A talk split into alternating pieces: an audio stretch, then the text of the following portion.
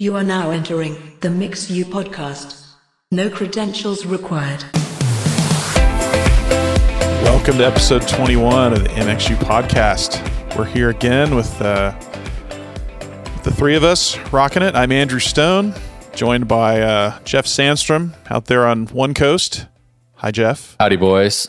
And uh, the other coast, Lee Fields. How are you, Lee? Buenos dias, senor. Rock. We are back with uh, much going on, and we all safely made it through the holidays without killing ourselves or one another or anyone else that we know of. So that's good. It's a we banner, made it, boys. That's a banner year. it is. We made it.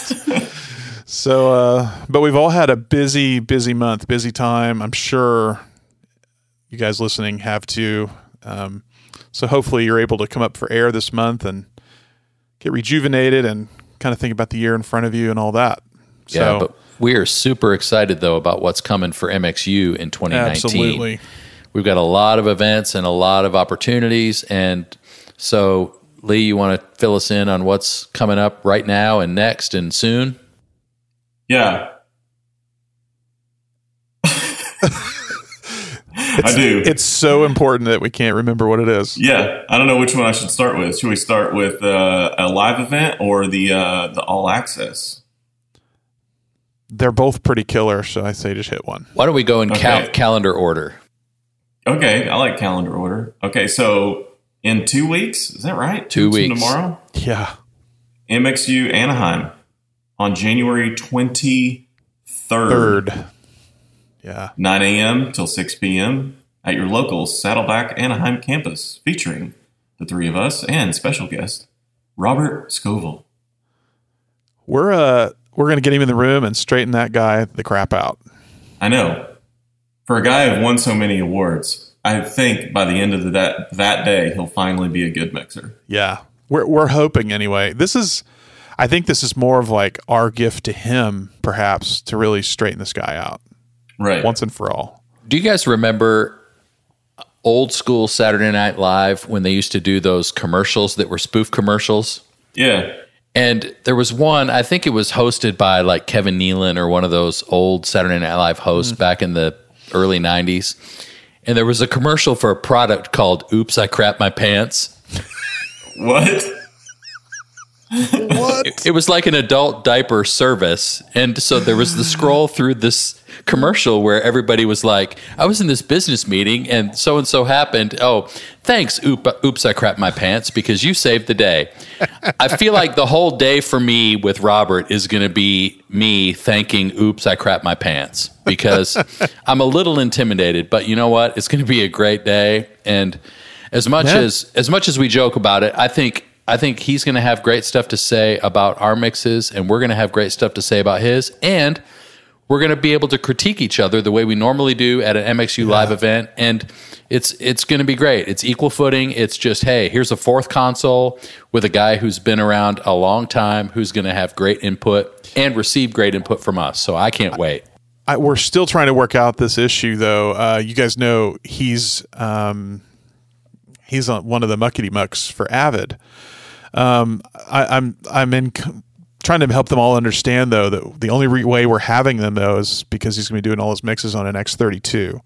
So I'm not Avid's. You know they're not completely comfortable with this, but I mean that's how we're going to do it. So that ought to be really cool too. Should be See how he's going to get all those plugins working on that on that small console. Uh, he may crap his pants. Yeah. Tell him that. So I that was remember- that was in jest, by the way. I remember a Saturday Night Live skit recently that we well Saturday Night Live generally sucks now. It's like not good anymore. Agreed. But there was one. It may have been five or six years ago that was similar to the oh crap, I crap my pants. It was um, I shipped my pants. Yes, and you could. It was a service where you could ship your pants. yes. So the dialogue in that one was, "Oh, that's great! I wow shipped my pants over to uh, Jimmy's house or whatever." And then you could you could do other things too, not just ship your pants. You could ship your bed. It's true. There's a lot of shipping options. Uh, speaking of which, you know, on this sort of suggestive, semi profane start to our episode, later in the episode, when we get to our turn down for Mix You moment, I just want you guys to prepare yourselves. If you have children in the room, you might hear some bleeping because we've got some fascinating letters this month, and I can't wait for you to hear what's coming at the end when we get to turn down for MXU. Yeah, it's But fair it's not warning. unnecessary censorship. It's actually needed. Ne- this is necessary. So fair warning. Take the next few minutes and find your headphones before we get there. That's okay, right. so then uh, after that, the week after Easter, we're bringing back MXU All Access to Nashville, Tennessee. that's the week of So fair- April 21st. Yes, April 21st, that Monday through Friday. So here here's the rundown. If you're unfamiliar with the event, it's a couple days in a house in Nashville. And when I say house, it's 17,000 square feet. It's a massive house. You get together with us in a room with your console and your files and your tracks, and we spend three days hanging out and mixing your tracks. So we did this last year. We had 20 people. It was limited seating. We had 20 people in the house, the three of us, a bunch of guys from our crew came and hang out. And it's literally just like, how can we get better and like spend one on one time with as many people as possible and make you better? And we have killer food and we have cool hangs and it's awesome. So we're going to do that again this year. And we got mostly great feedback from last year, but there was a couple things that the three of us didn't really like that we're going to change this year. The biggest one being, you know, the 20 people we had, we actually felt like it could have been smaller. So what we're going to do is limit it this year to even less people. It's going to be 12. So just 12 instead of 20, but we're going to do two groups. So there'll be a Monday, Tuesday, Wednesday group, and then we're going to kick the uh, first group out, and then there'll be a Wednesday evening, Thursday, Friday group. So we're super excited about this. We've got some new stuff planned for it, and applications are going to be live. When are they going to be live? This week? Yeah, just within within 24 hours or something. So if you're hearing this, it'll either be up already or within a day of the release of this Yeah. podcast. And you'll be able to hit that on our site. That'll be uh, one of the main hits on our front page. So It, it is application only. It's not necessarily a first come, first serve because we need to actually make sure that we can have as much impact as possible with the people coming. So there is a bit of a vetting process. Eh, We wish we could have everyone come and anybody, but this isn't necessarily for the beginner. This is definitely for people that feel like you've hit uh, kind of a stalemate with your own personal growth or just want some other eyes on your mixes, um, things like that. One of the things that I loved about it last year was the time that we were working with somebody else, maybe, and then there were guys who were listening in, looking in, kind of learning from them and what we were saying to them as a as a third party. They were taking as much away from what we said to this other guy's mix than we said to their own mix. And then the conversations that happened among pairs or three groups of three or four guys around a table, around a meal about mixing or about leadership or about their relationship with their worship leader, th- those kind of things. That was the, some of the richest time that these guys had. So it's about mixing, but man, it's also about this tribe and this community and all of us trying to get better, not only at what we do, but get better at who we are. And that that part to me was just awesome. Yeah, it was. Uh, we still now we're almost a year later. We have a number of these guys that still remark about how this completely changed what they've done since. They're still telling us they still it back to us like this. Put this on a completely put them on a completely different course for how they approach their craft and how they deal with the stuff hitting them on a Sunday or just during the week. It's really, really been a good thing. So So details, pricing, lodging, schedule, all those different things are on the website. You can go and check all that out and put your application in.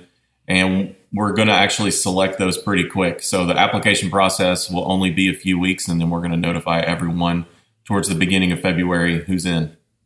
Can't wait. that rocks. Sweet.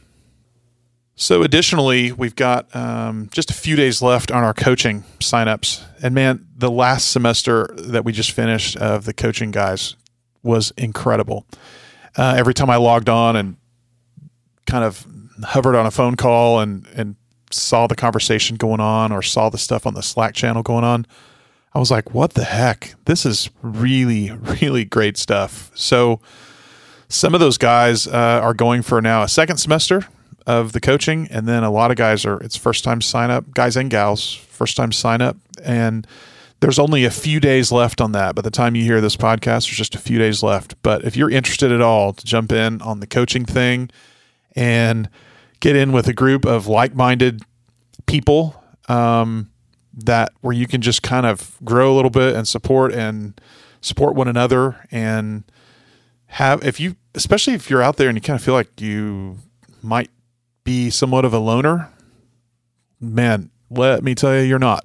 This is a great way to um, jump in with other people. So a few days left on that one and then the next sign up won't be until uh, the semester that happens in the fall so now's the time to get in on it And if I could just say a quick word about that, you know, I think the curriculum's great and the official kind of calls and stuff are great.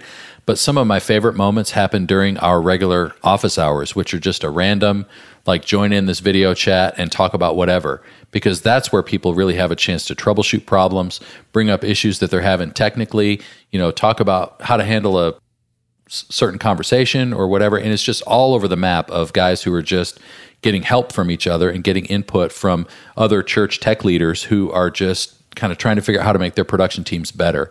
So, um, aside from the official curriculum, I think it's worth the price of admission just for the hang time on the office hour calls. So, if you haven't checked it out yet, please do. We can't wait to see you there. Yeah. And then just making sure everybody knows uh, if you follow us, you cannot ignore our MXU Now video subscription stuff. It's out there and it's growing, and a lot of people are getting involved. Um, the emails that we're getting back from people and from worship leaders and some executive pastors and uh, production directors about how they're doing this for their team and their volunteers and getting them a resource they can actually put in front of them that's making sense. Uh, it's crazy. Like we can't. We've had to hire someone to keep up with the email, just just of just fielding uh, the responses. So it's a cool thing. It feels like it's something that that's um, needed. And if you're interested at all in that and you want to check it out, you can get to that too from our website, MXU Now um, videos. It's pretty cool. If you're not interested and you run a church technical ministry, you're just an idiot. That's what's up with that. I mean, really, I, I, mean, I'm biased, maybe a little, It's truth. but there's a hundred training videos that you can have your entire team Yeah. access it for 60 bucks a month. And how many times a week do you see a post somewhere on social media asking, Where's a good place to get training for my team? I'm not saying that we're the only place, but we are the most efficient, most affordable, most helpful place, I would think. And so why not? It's cheap enough that you could do this and whatever else you want to do. We've Just kind do of, it. We've kind of priced it so cheap. I look at it sometimes and go, "Did we really make that decision?" But we did it so you can afford it. So it's like it's not stupid. You can get in on it, and we've got students who are on small, small, small, little meager incomes that are doing it, and it's rocking their world. So anyway, jump They're into actually it. getting they're getting their money from digging change in, be- out from in between the cushions of the couch just to pay for MXU now. And somehow there's enough money. Yes. It's like it's like the widow's oil with Elijah when she's making the bread every day. It's like somehow I still have my money to subscribe. wow. What's up, Socrates? Good job. That was That's nice. so so stupid. Reverend Socrates. That's it. So, okay. So, lads, you guys were both in different places for the last week, but you were working the same event. You were both part of the uh, worldwide ish passion conference thing here. How'd it go? yeah. It was awesome. It was great. It was Well, man- bananas. I read on Facebook that it was terrible. I and that you guys were using way too much inserts and compression and stuff. I don't know, so I didn't hear that. Huh. I mean, I almost rejoined the Facebook group. so, So for Je- those of Jeff, Yeah. So ahead. for those of you who are on the Facebook group and saw some of the posts about uh, a particular plug-in chain and a particular screenshot of multi-rack, for example, first let me say the reason that that was posted was because of everyone's tendency on Facebook, even as they did last night about the halftime show at the college football championship game. Everybody's tendency to Monday morning quarterback or to sideline critique everything that happens on a broadcast event. So, the spirit of that kind of sentiment is what led to this post which was actually a joke. So for those of you guys who didn't get the sarcasm, So awesome.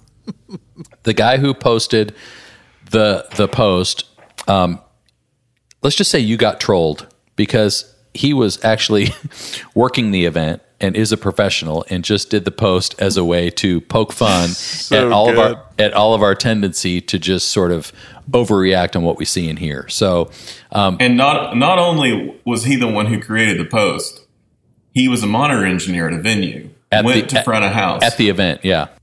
went to front of house, made a multi rack, and then filled it full of plugins, and some were copies of each other. It, I mean, that's how fake it was. There were four. then- there were four EQs on one multi-rack ch- uh, slot. And then he's saying things like, "I hope my church can sound as good as this one day. Is this a X32?" you know, just going to town. I and even other people commenting on it. Some of them were working the event. Some of them got had because I guess somebody started googling their name, and then it popped up like, "Oh, this is Elevation's monitor engineer." This is actually questions. this so is good. actually a professional.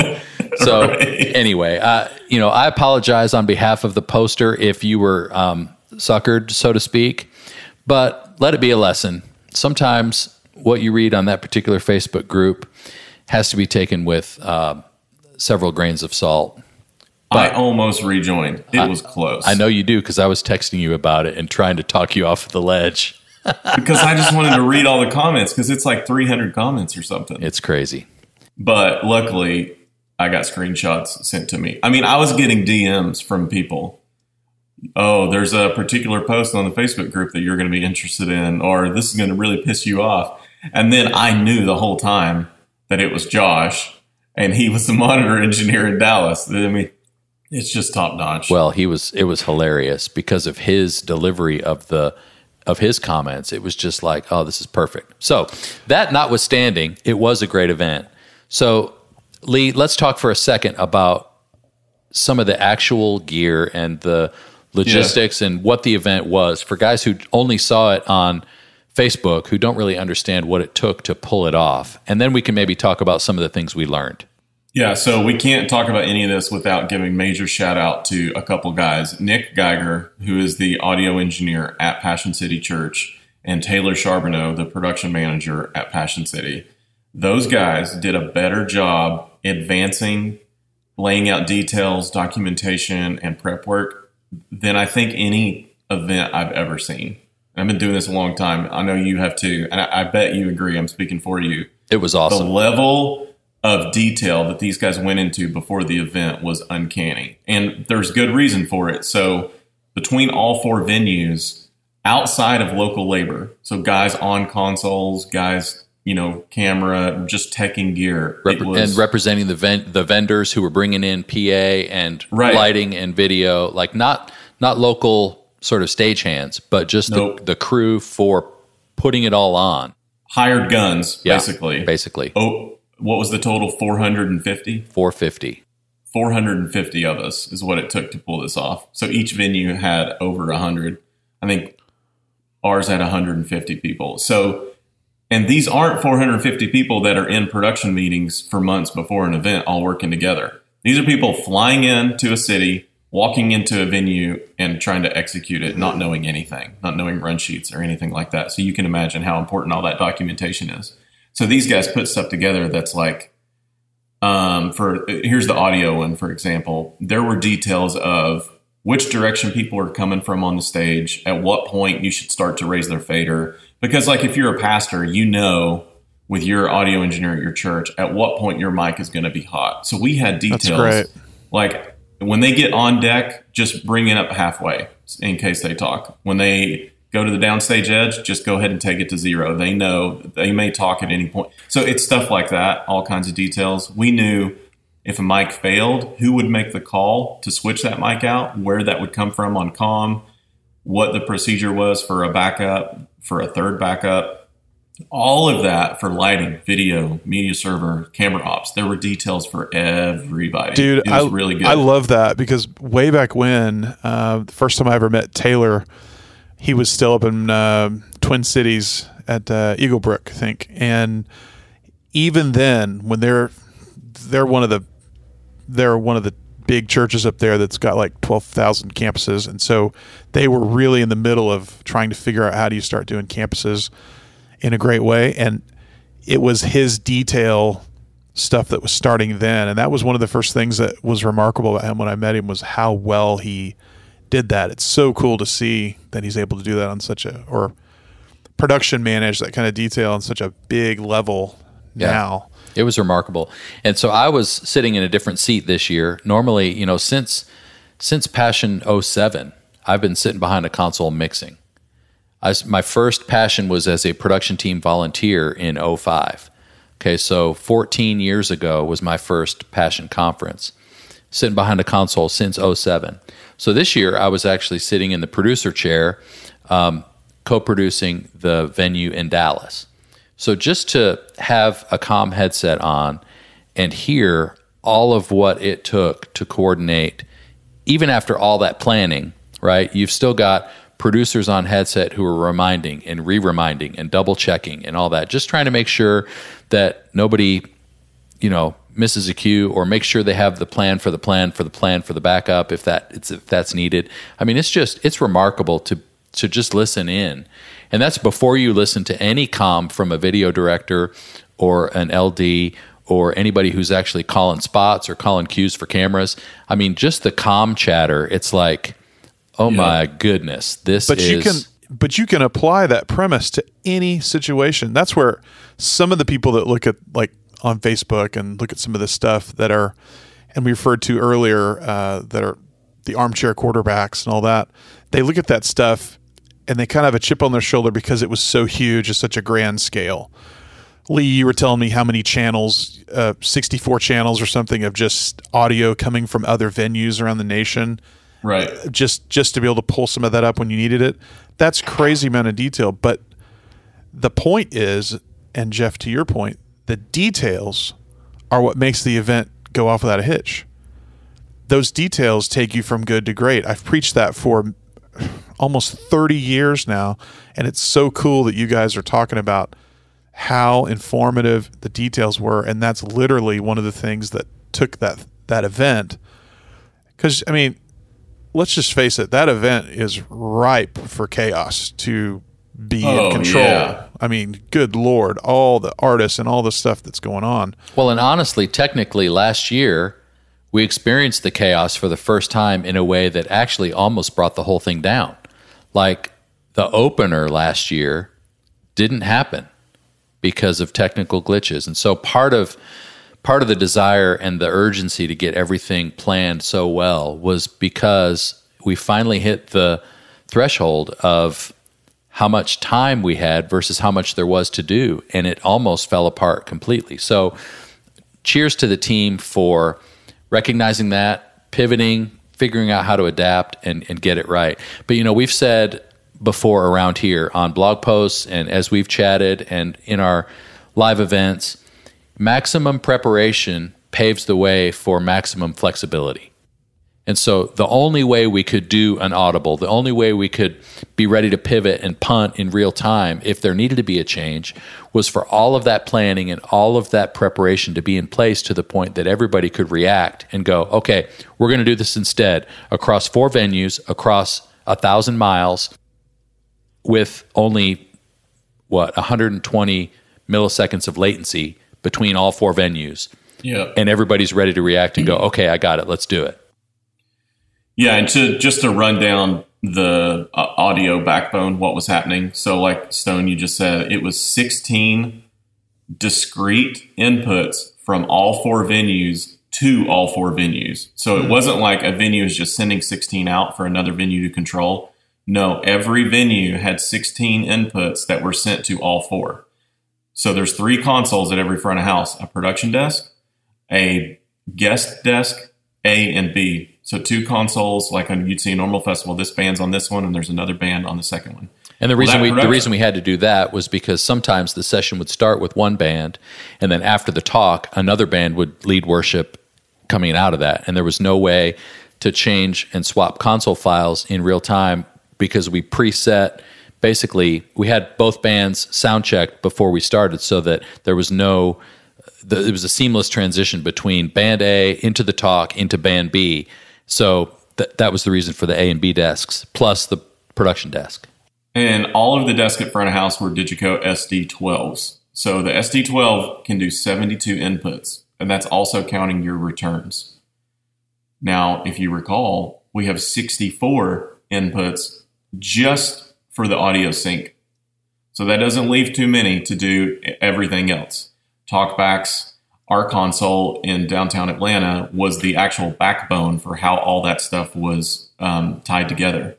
So we're doing that there.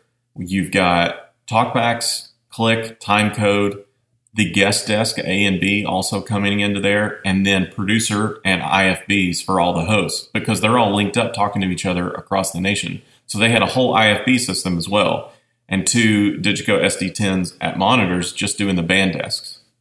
That sounds like more than 72 inputs to me, Lee. What on It earth is. would we do?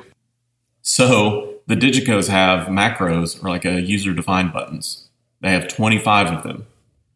Our console in Atlanta, 21 of the 25 were being used to replace input patching to bring in channels that weren't on the desk at one point that we needed for another. It's a bit nutty, but that's what we had to do. We had a whole the master screen page, you know, you can dump just a meter on that page. Well, you can meter things that are patched into the SD racks that aren't on patched onto the desk. So we had both consoles from the guest band. All we had were meters. There were no faders because we didn't have any. Time code, click, things that you don't need at front of house, but we still need to make sure they're getting to where they need to go. All we had were just meters. So that's what the kind of like com- complexities that we were dealing with. So one of the learnings is if you know if we if we go back and say yes, it was a great event and we were thrilled that we got to be a part of it and there were so many things that were awesome. There were a couple of things that we learned that we can probably apply to some of our audience who's never going to have this kind of conference or setup or event.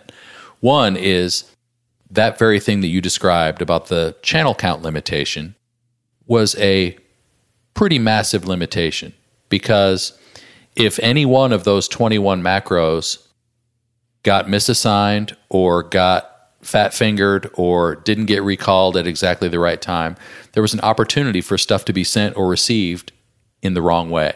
Yep. And because we have so little time for rehearsals in the heat of the moment when you're doing a 5 a.m. sound check with band A and then a 540 sound check with band B for a session that starts because doors have to open in 30 minutes, it's it's a lot to manage in the heat of the moment. So some of the things that you guys who are listening may have heard online that wasn't awesome about the stream was most likely because of something like that. So one thing, like we said with Pat and some of the other guests that we've had on here who do these big events, before you start throwing the hammer about judging how awful it is, just take a second and think about what it takes to pull this off. And just understand that nobody in the room is any less than a world class expert at what they do. They surrounded themselves for this event with the best people in the world at this. And there's still glitches because there are some limitations and it's live and it's, you know, all of those things. So there's a bit of grace that needs to be extended. But then on the gear side, like how would you apply this to the local church, Lee? Yeah, so uh, you know, Nick was at my venue, the guy who designed all the the audio system, and like we said, did a absolutely phenomenal job. A couple hours into it, after I started realizing, well, we're really being handcuffed here by some gear choices, which isn't very common. Usually, you can get gear to do what you want it to do, but 72 inputs on a desk that 64 of them are already assigned to, that's a whole other issue. So I asked him, I said, hey, talk to me about the decision for SD12 and not a bigger console. Even an SD10 would have been a much better choice. And the reason was last year they did a transmission to other cities, but they didn't do it to four cities. Well, all of this gear was reserved in June of this year. That was before they had chosen to do four cities. We needed 30 consoles. So when you're talking about that much gear, renting them from specific places, you actually have to go six months out and start holding the gear. Well, three months ago, when they realized, oh shoot, we're going to have to start sending multiple inputs here, there, we're going to need to do 16 discrete this year, not eight from three cities, but 16 from four cities, and we're going to have to do IFB. More stuff just keeps getting added on and added on to the point where it was almost too late. So trying to find 30 new consoles a month ago is just not feasible. The console files had actually already been built and tested because of the opener. Time code was coming from one venue, triggering lighting and video at every venue across the country. And they were testing all that stuff with local console files before. So it was like, can we make this work? Well, yes, we can make it work. Is it ideal? No. So, Jeff, you and I were talking like, what's the lesson here? It's sometimes when you can make the console do things that it shouldn't do on paper and you do it anyway, you're actually biting yourself in the tail. So sometimes you actually do need to say, no, we can't do that. But the caveat is that doesn't mean that if you run into this thing once, you don't necessarily have to go and buy a new console. Right. In other words, if your if your Christmas show requires this, then go rent a console for a couple of grand and not hamstring your budget and tie your church to a thing that you only need once in a while. So there's a balance, right? But if as we've said before, if you're literally out of inputs, if you have one spare input for your 24 input band, okay, it might be time to consider an upgrade. If you've got you know, only so much processing and you're always redlining your DSP in your digital desk, okay, we might need the next model up or whatever. But, you know, we'll, we'll always advocate for wisdom wisdom with stewardship on new gear purchases. But there is a time when it's appropriate. So again, this is a great example of just a real-time situation where man, we could have really used an upgrade here because of XYZ, but we had to compromise because of other things to make it work. And we did. So um, it's a good learning, I think, for all of us. And you got to know how to explain this stuff to the right people. So if you are asked something like, um, this actually happened to us in Atlanta, that last session, Louie speaking, and he's speaking, but worship is going to come from another venue and keys from from somewhere else, and it got a bit complex. And the producer asked, hey, can you make sure Louie's mic is not in the mix minus we're sending out this session? And this is like five minutes before we're about to start. And the reason for that is because every other venue is taking an ISO of Louie's mic so that they can get it down the broadcast consoles. So if we had Louie's mic ISO'd, but then we brought up the mix minus for the band to pad underneath him, and his mic was in that band mix, then we would hear any latency. It might get knocked out of phase. It wasn't tested that way. There were just right. op- problems that could have happened. Yeah.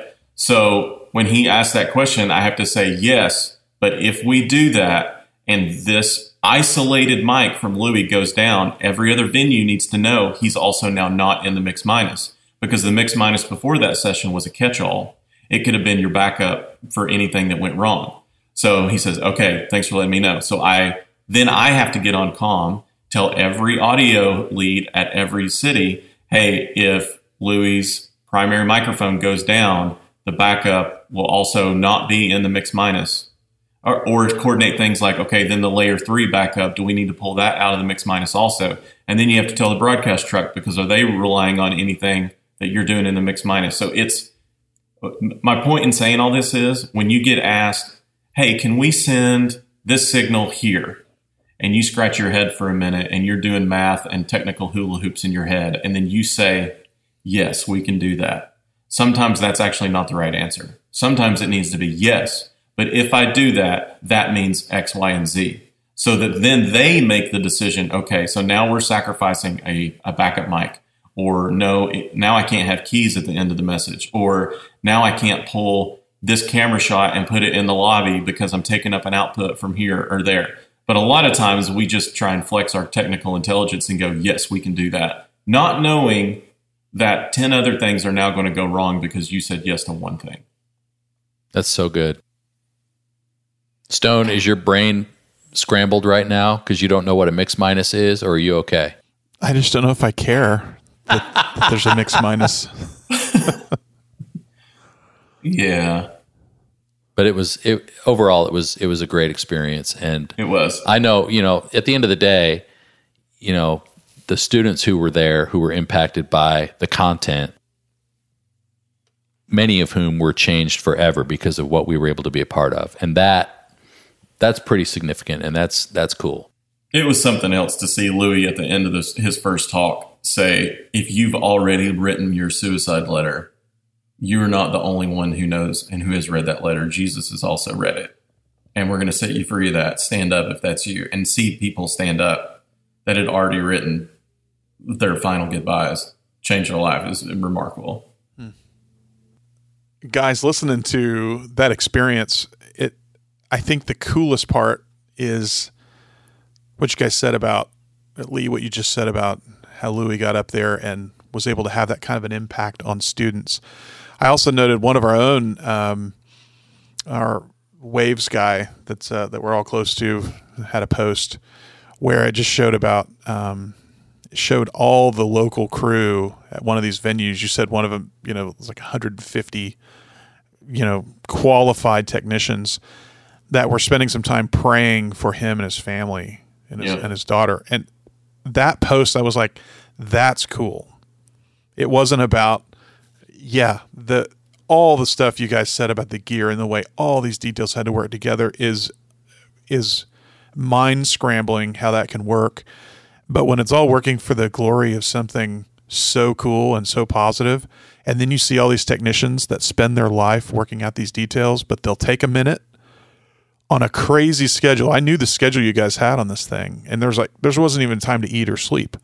But they'll take a minute out to pray for one of their own and for family members of his that they don't even know and have never met. That's where it kind of boils down to like where the leadership component comes into this whole thing and why we actually mess around with all this gear and all this stuff and all this. So that was um being close to you guys and knowing what you were in the middle of and then seeing some of the results of that just from afar for those few days. That was pretty telling as to the caliber of people that you're putting in the room. And it wasn't just from the technical side. It was Yeah, from totally. Yeah, that's cool. So Stone, while we were doing all that, you guys, your like most important weekend of the year outside a holiday is the comeback after Christmas. yeah, of course. So talk to me about that. What was that like for you guys? it's it's crazy when we um, when we look at the analytics of and our metrics through the year of, of what you do, and I think this is the case for almost every church. Uh, most people look at, at man Easter and Christmas. That's the time when everything's great. But the most people that most churches have show up that are actually interested in being a church member and retaining uh, their their walk with Christ or pushing forward into further discipleship or getting involved in what the church does. I'm not talking about what we do for a weekend, but what the church actually is here for, and that's the spiritual component of these of everybody. Um, that's usually the first weekend back uh, in January when you look at it. So after all the crazy hoopla of Christmas and the high attendance and all that, you're actually what you're left with that first weekend is the people that are trying to make some life change. So for us this weekend and for for a lot of churches is is a number 1 if you're going to rate your your weekends on a scale of how important it is, it's a 1. So that was cool. You know, obvious new series, new stuff, all that. But it was uh, we had an interesting thing come in because we we it's it's a little bit of a unique situation because our lead pastor um, is a creative and he led the creative team and um, has very much built Church on the Move to what it is now underneath the leadership of his father, of course, the founder, but he's been the visionary of all the crazy creative stuff we've gotten into and all that. So for him to step away and just lead from a pastoral sense, that's a big deal. I mean, that's a because you've got to let go of some of that other stuff. Um, but I could tell when he came in on Saturday, we were rehearsed and but you know just doing our last doing a last run through, and I had texted him right before then, and I said, "Do you want to make sure you're in the room?" Just to hear the last run through and make sure you have the tone of how the band's put together the weekend and all that. And he said, "Yeah," and he and he came in, and that was cool. Um, but man, I could just tell through the course of the the set, like his body language and stuff, he was not pleased with with with some stuff or whatever. And you know what? That's okay. Uh, we all, I think, in in leadership and everything we do, you can't always come in and you know we just talked about earlier about armchair quarterbacking. We got to be careful that we don't do that. You know, we know how it feels when people do it to us. But anyway, there was just some. I could just sense some tension. Long story short, I I just knew I left the I left the chair and I mean this is like ten or twelve minutes before we're, we're starting, and it's full house, big deal, everything's primed, and I was able to actually go back and have a conversation with him backstage, and I'm trying to ignore my watch because I mean everybody's freaking out, wondering where I went, and because you know we can't start until I get back in the chair, and we were able to actually have some dialogue and it just reminded me so much of how our pastors and our guys in leadership on any level need our support. And I think sometimes we get in that sense when we're in the chair that those guys are a pain in the butt sometimes because they ask us to change stuff or they ask us to they're not happy with something that we worked so hard on or they hate a specific light color or they why is the audio so loud or why are the lights in somebody's face or and it's almost offensive right? Because we're like, what do you mean? I mean, we worked on this all week. What's your problem? Um, I was just reminded having that conversation with him that that guy of everybody in the building needs to know that I love him, that I support him, and that I'm freaking there agreeing with what he's doing and I've got his back. Whether whether it's my cup of tea or not, if that's the mantle that I've taken on myself and I've agreed to be there, they've got to know that. Even for the passion thing, all those hundreds of people in all those venues that were there as a support role, they have to be on the same page or there's no point in you being there. Totally. So having that conversation with him, it literally uh, we got to a different level in just just five or six minutes and I I take it back to uh, you guys will know what I what I mean by this is that we had a tour manager conversation, and sometimes a tour manager on on a tour is the same as maybe a a, a, uh, a coach would do. You need to go in there and make sure someone just knows the true facts and the truth of what's going on so that they can be released to do a better performance or their ministry could be released to be a little more accurate or a little more in tune with where the Holy Spirit wants to guide them versus whether man flesh wants to guide them, whatever it is. Yeah, because having their back doesn't mean doing whatever they say and making them happy all the time. That is exactly right. Sometimes you've got to be able to push back and say, I love you enough to disagree with you and to give you a different viewpoint. It's point counterpoint.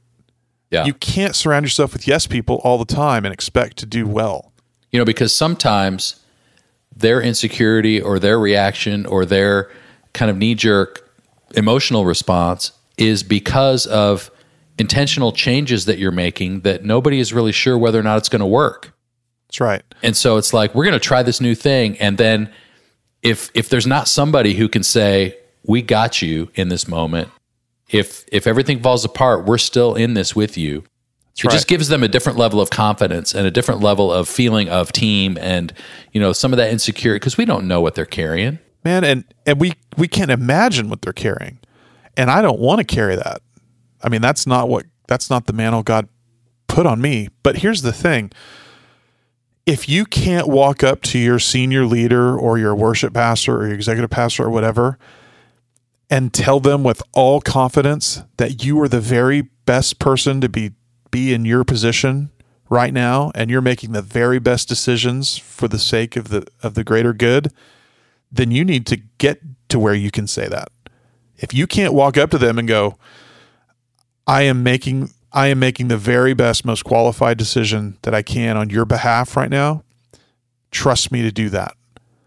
If they can literally let go of that and let you take it and not get up on stage and worry about if their mic's going to work or if the PA is going to feed back or if, you know, the people are getting offended by the music or whatever, then you've got something you can work on. That that was the whole thing of going we have got in the same way you guys talked about passion surrounding themselves with the most the best of the best of the best in every capacity from the stage crew to the TV truck and everybody in between. I got to share that with our pastor before he went on and did one of the most important messages of his year and make sure he knew that we have hired the absolute best people to work here. And we have vetted the volunteers and have the very best volunteer crew to work here today to support you and your message and to get up on stage and do the music and do the technology and greet the people in the very best manner. And it's all to support you. That doesn't get to be said very often i think we all assume that these guys are larger than life and they've got it all figured out and they've man they get up on stage and they command authority but let me tell you something. They have self esteem issues too, and they have self doubt too, and they have uh, feelings of, am I measuring up okay too, in ways that we can't even imagine. So I could just tell what happened. There was a freedom there. There was a, some dialogue that ended up happening with between him and our band that literally set them free to flow with an anointing on on the music that I haven't heard them do ever. Ever since and that's 14 years I've been here. I've never seen that happen on that service. Completely set them up in a different way. And so cool. That to me was just a true testament of of um, being able to, to give support the right way. Oddly enough, the series they started uh, it was called Real. so I was like, what a great demonstration over the weekend of how to just be real with one another, you know? That's awesome. That's so good. Well, you know, it reminds me, you know, last last episode we shared uh, what Bissy Elliott had to say from one of her um, responses to our questions at the MXU forum. We got a great response on another question from our senior pastor representative there, Justin. We're going to hear from him on how to have a partnership with your senior pastor. Maybe it's about having a tough conversation or how he makes sure that you know that you're in support of each other, all that kind of stuff. So take a listen. All right. Does a fear of potential technical problems hinder your ability to communicate? I don't think so. Um, I, when things go wrong in the moment, I have to while I'm talking to the church, talk to God so that I don't, my inside voice doesn't become my outside voice. I don't want to baby shame, I've learned. You know, you don't want to shame the parents with the crying child because we've all been that, but it's just like, hey, you know, I spent a lot of time preparing this and you're eight months old. That's just rude. So you want to shame that family. Somebody needs to read Growing Kids God's Way. Hello, people, let's go. Put that kid on a leash. So you don't say that stuff out loud in a room of thousands of people. Um, but you know, I think as a lead pastor, you kind of get the job because you at least have some ability on your feet to go with it. Some Corey, eh, he's one of my dudes. He's been with me forever, and um, some of our best moments in the history of our church have come because of technical malfunctions and the ability to just go, "Hey, what are you going to do?" Like we we designed our first new building so poorly that every time it rained, you couldn't hear me. Like it just went deaf in the room. And we uh, we have a church in Florida, so that was brilliant, right? Because it only rains every week. And you would just be like, okay, there we go. We're just going to listen to the rain for a while. That surely wasn't Corey's fault. What he, what's what's he going to do? You know, it's just. Uh, so you just roll with it. You find th- funny things to say, and uh, so at this point, for sure, it doesn't like I'm not seized by fear. I kind of know uh, like we're, we're only at three services right now at our broadcast location, which is a blessing. But something is going to go wrong. First of all, thank you guys for what you do. And like without what you do, I'm a guy I guess, handing out tracts at Walmart. I don't know how I'm spreading the gospel if I'm not mic'd up, if I don't have production, if I don't have a stage, if it's not well lit. So, like, and you guys are managing literally a thousand moving parts at any given time. I have a manuscript that I wrote that if it goes back, that's me. You know, this is my thing. And I actually don't have to play well with others. You guys do, and you're calling things real time. Something's going to go wrong. I would say every service, but certainly every weekend. And so, to some degree, you have to give yourself permission to fail. Okay, so so for the guys sitting here who have a pastor who doesn't have that understanding or that perspective or that relationship like you have with Corey, what would you say to this tribe to say, hey, here is maybe something that you can do to start that healthy conversation or to lead up into that to help your, their pastors get some of that understanding? Because part of it on our side is we don't really know what these guys are carrying when they walk in. I mean, they're responsible for leading all of these people and communicating a message that's hopefully going to transform lives toward the gospel. So sometimes we take that lightly and they're like, well, they don't have their notes ready again. This is always late. What are we going to do this time? It's like, okay, we're going to give them a break. So let's just agree to that first. But then on the other side of that conversation, how can these guys come to you and say, you know, it would really help us in preparing if you did this and this and this? Like, because it is a two way thing. So you have a great understanding, but for the senior leader out there who doesn't, I like to think so. Yeah. Thank you, Joe. Yeah. yeah. I tell myself that daily. I'm, just look in the You have a mirror. great understanding. Great understanding. It's a long affirmation I so, but with. when it's when it's not that way, Yeah. Okay. So that's it's all relationship, and we forget that.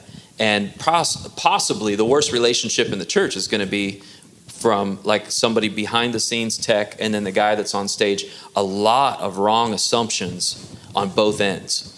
A lot of weird stereotypes about who you people are.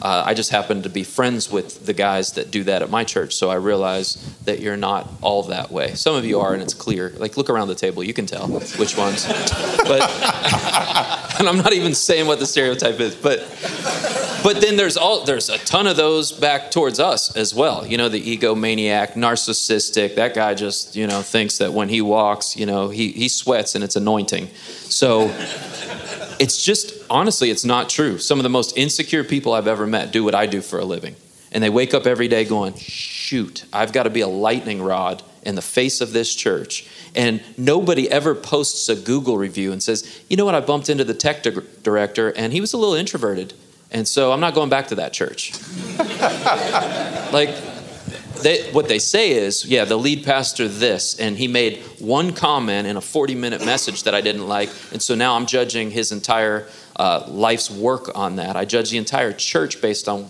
I saw that man in a restaurant. I accidentally read Google reviews about myself a couple years ago because at dinner, my son, I, I was, we were talking about how tough it is to be a public figure and how you just need to, and I told him all the right things, and. Uh, and, and, then he said, "Oh, that's good, Dad. You have a really good handle on that because, man, I was reading some of your Google reviews." and and he's like, "And it's tough what people say."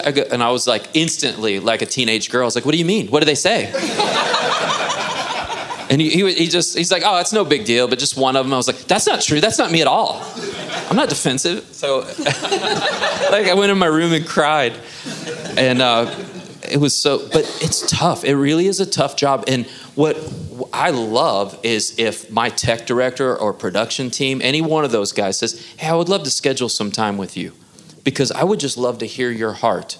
You know andrew did that not too long ago and i mean we ended up in my office for two and a half hours. I don't imagine on the front end he would have said i bet i can get two and a half hours of the lead pastor's time uh, and I probably wouldn't have scheduled that much actually, but we just ended up connecting and talking. But it's an honor for me to get to know the people that I serve with. And sometimes I feel like you guys are busy. I don't want to mess your world up. But if you're just saying, hey, you know, how can I serve you? It's my job to serve you as well. And I understand that not every guy does, but you don't know what he's going through. And he needs to know, especially in larger churches, my people, lead pastors of large churches, are running around wondering who hates them wondering who on their team is going to start a coup, wondering what they're mumbling about in the back room. And they're trying to be godly and do the best they can, but the decisions they make every day impact people and they never know. It's a weird world.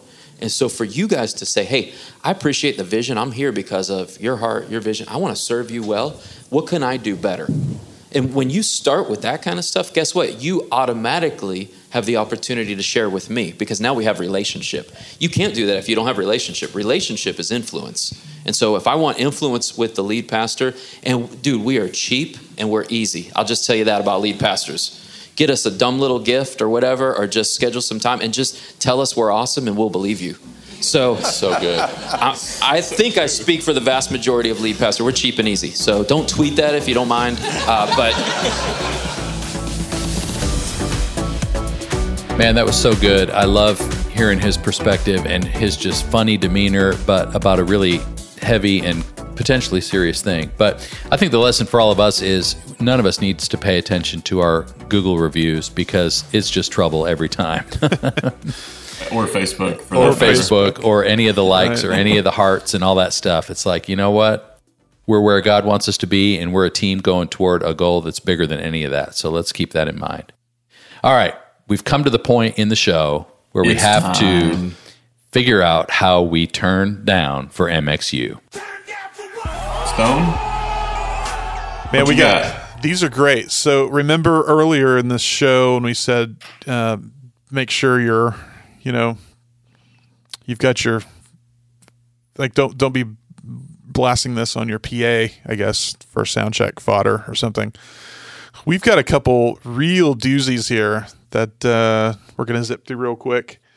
Where uh, I guess I guess the emphasis with using certain slang terms is okay in, in, in some of our comments. So this will be uh, some uh, necessary uh, bleeping on these. So we're gonna go. Uh, so I'm, I'm this one. This first one is a long letter. I'm not gonna read all of this. Like it's uh, kind of makes my head hurt to read that much, but I am gonna read a couple parts here so the guys can hear it. This is great. This was sent in by someone that's part of a um, kind of a big a big festival, big Christian festival that happens every year that all of us have been to um, many times. Um, but I, we're just reading part of this because of something that's in the first paragraph. So I thought that was cool. We are, so I'm just going to read this little chunk. We are no longer interested in your so called Christian festival. It is most definitely not. You commercialized and ruined what used to be a faith inspired event that used to be magical. It is now rude, pagan, and not enjoyable in the least. In fact, it's like watching. so, pagan, that was good. In fact, it's like watching three good scenes of a play and then having to watch someone take a on stage. No, this isn't real. This is so real. I'm like reading this quote. This is the actual email that was So sent in. he's he sent this letter to the festival organizers. Yes. Unreal. I mean, what the heck? And and here's the thing, the next paragraph uh he completely um so he just says that. The next paragraph he talks about he's a radio frequency engineer by trade and he actually quotes a bunch of not just quoting useless OSHA data. Um I'll just read this real quick. I'm a radio frequency engineer by trade, and your absurd overmodulation of low frequencies, 40 to 70 hertz to be exact, exceeds the OSHA safety limits first and completely distorts and destroys the potential beauty of subtle music harmonics, dynamic range, acoustic fidelity, and other musical details. Something your event staff, stagehands, and most of your performers obviously know nothing about. I was like, Wow. he's at least That is articulate with all and then just goes and, and then- take a dump on stage. it yeah so that's all we're going to read from this guy but man it's uh it goes on and on and on and on in some some very interesting yet uh disturbing ways i think You should save that one and we just occasionally come back and read new sections of it. yeah we could get three or four or five different chunks out of this one so yeah we'll Is keep like that a- one around It's, it's got to be multiple pages. Yeah, I think if you printed it, this would be three pages long. It's, Oh, my goodness. It's and it's all broken up in paragraphs. There's no, you know, a lot of times we make fun of people because they can't punctuate or spell oh, right. Oh, it's a it's a formal letter. this is a real like it's actually from someone who's um either building bombs in a shed out in the middle of the woods or could be a businessman. So anyway so there's that. So thanks for that that submission. Uh, that was pretty cool. Here's another one that was texted to to me uh, from someone that i know and this is pretty awesome. Now remember we're still uh, doing necessary censoring here today. And this is from a church. This is from a freaking church. Yes. So I'm going to read this text. I'm not going to embellish anything here. Here we go. I actually have a story that just happened the other day that thought you guys may get a chuckle out of. On Sunday, I was staying late at one of our campuses to do some wiring for some outdoor speakers we were adding. At this point, the only people that were there were me and the two cleaning ladies. As they were leaving, one of them asked what I was doing. I explained that I was getting some wire ready for the outdoor speakers that we're adding. The other replied, Oh, you don't need to put those up. All you have to do is open up the front doors because it's so loud.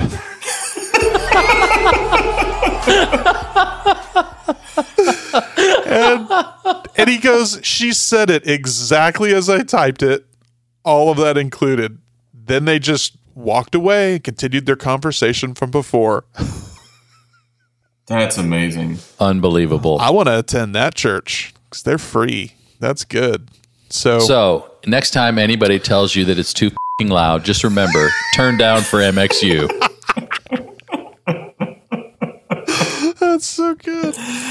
Uh, so there you have it. So man, if anybody's got, certainly we should be overwhelmed with comments from you guys after all of the Christmas stuff everybody did. So send it on, send it to us. Um, drop us a line at info at mxu.rock so we can uh, read this stuff and enjoy it with you. All right. Wow. This is here's some real life. We got to wrap this podcast up because I've got to go set in a bunch of meetings at my job. Same here. Well, like they used to say on Car Talk, uh, once again, you've wasted another good hour listening to the MXU podcast. So thank you guys for being with us today. Andrew and Lee, I can't wait till we see each other in person in Anaheim. So, guys, don't forget if you're still on the fence, get your Anaheim tickets. If you're already coming to MXU Live in Anaheim, bring a friend. Don't come alone. This is meant to be experienced with your team. So, if you have a ticket, get another one and bring your volunteer, bring your buddy, bring some kid who needs some encouragement, whatever, because we'd love to see you there. What else, guys? All access applications are hot. Go get them. Do it. I think that's a wrap, folks. Peace out.